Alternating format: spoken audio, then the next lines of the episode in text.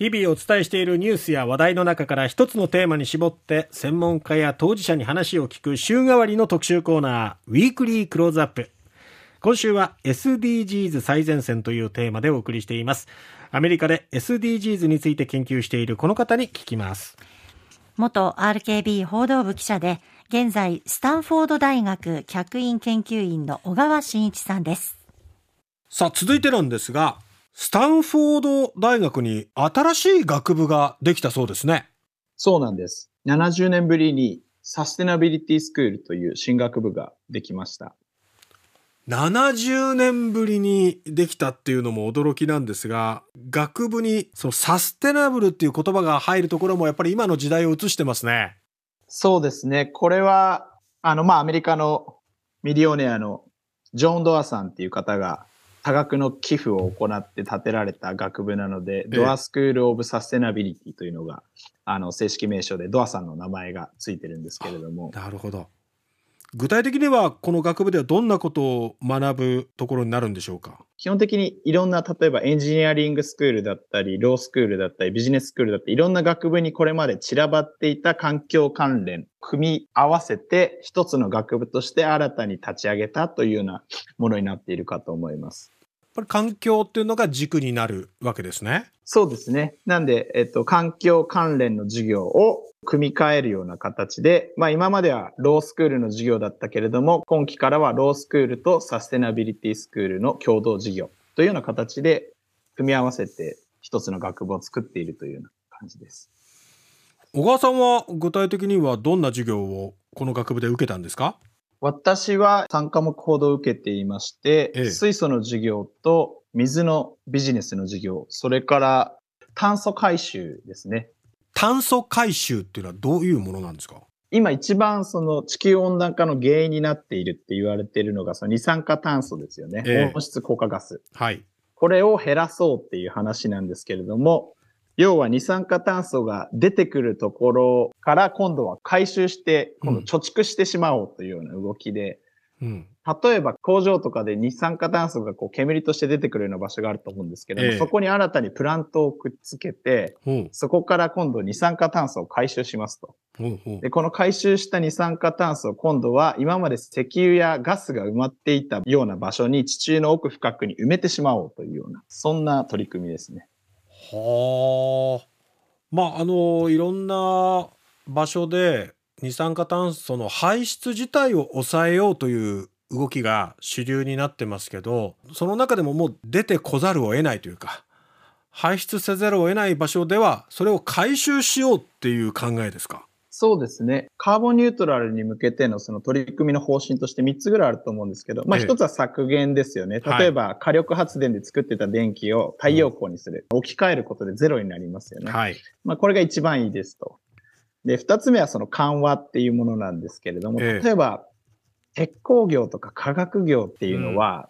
どうしてもそのものを作るプロセスで必ず今の技術だと二酸化炭素が一定出てしまうと。そうですよね。こうした産業においては、すごい技術発展がない限り、代替することができないわけですね。鉄をもう使わないならいいけれども、そうはいかないということで、ええ、じゃあ出てきた二酸化炭素を回収してしまえば、プラスマイナスゼロだよねというのが、この炭素回収の発想ですね。やっぱりそういったことを学べるのは、こういう学部がないと、海外でも難しいことなんですか？そうですね。まあ一つ、田畑さんもおっしゃってましたけど、まあ、ええ、スクールの名前にそのサステナビリティスクールと名付けて、うん、そこに入れば、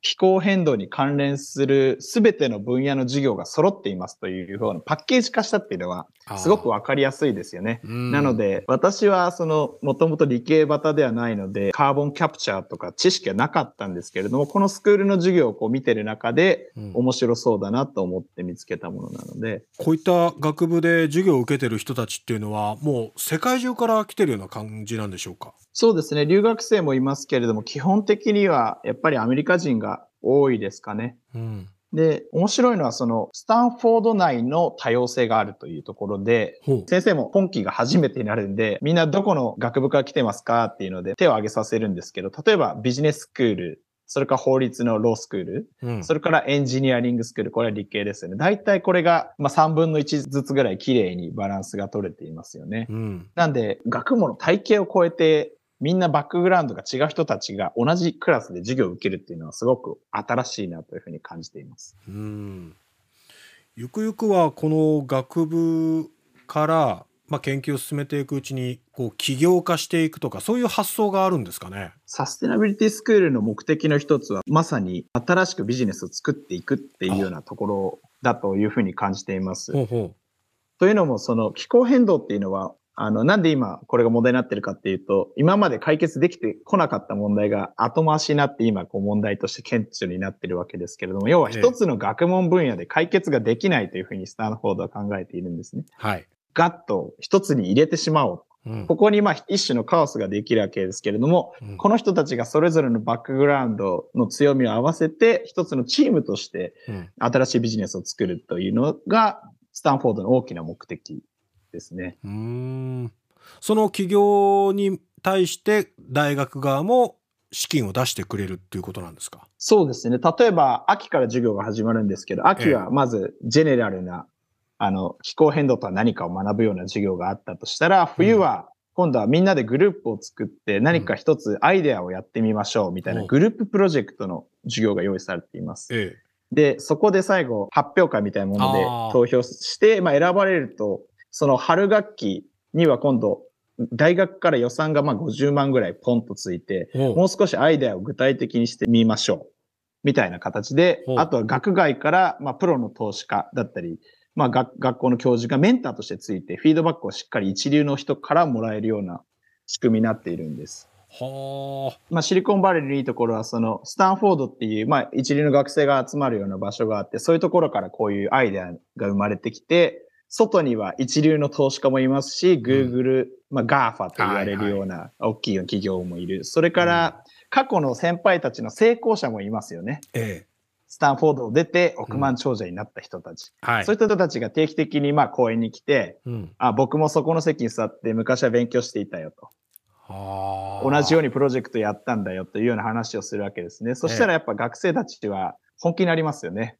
憧れが、なんかより身近に感じますね。そうなんです。もうその、やっぱり身近に感じるっていうのが、うんあの、こっちに来て思うんですが、一番その大事なことだなというふうに感じています。自分ができるんじゃないかって思える。うん。思わせてくれるような環境ですよね。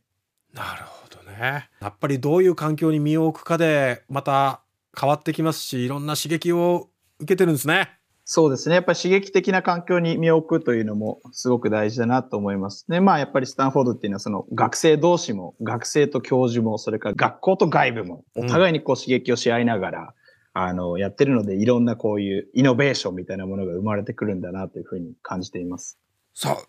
今日はその新しい学部について話を聞きましたけども、その中の一つの授業として水素っていう言葉も先ほど出てきましたけども、明日はその水素についてお話を伺っていきたいと思いますので、明日もよろしくお願いします。ということで、はいえースタンフォード大学客員研究員の小川さんに話を聞きましたけれども、スタンフォードに新しい学部がね、70年ぶりに設立されたということですが、そのサステナビリティということで、今もう世界の共通課題ですよね。ね持続可能な社会を築いていく上で必要なものを学んで、で、そこからアイデアを出しうてんスタートアップにつなげていく。で、その起業家が進んでいくと、その社会的な課題っていうものを解決につなげていくっていうですね。そういうこう、循環を生み出そうとしてるわけですよね。ここまで元 RKB 報道部記者で現在スタンフォード大学客員研究員の小川真一さんに話を聞きました。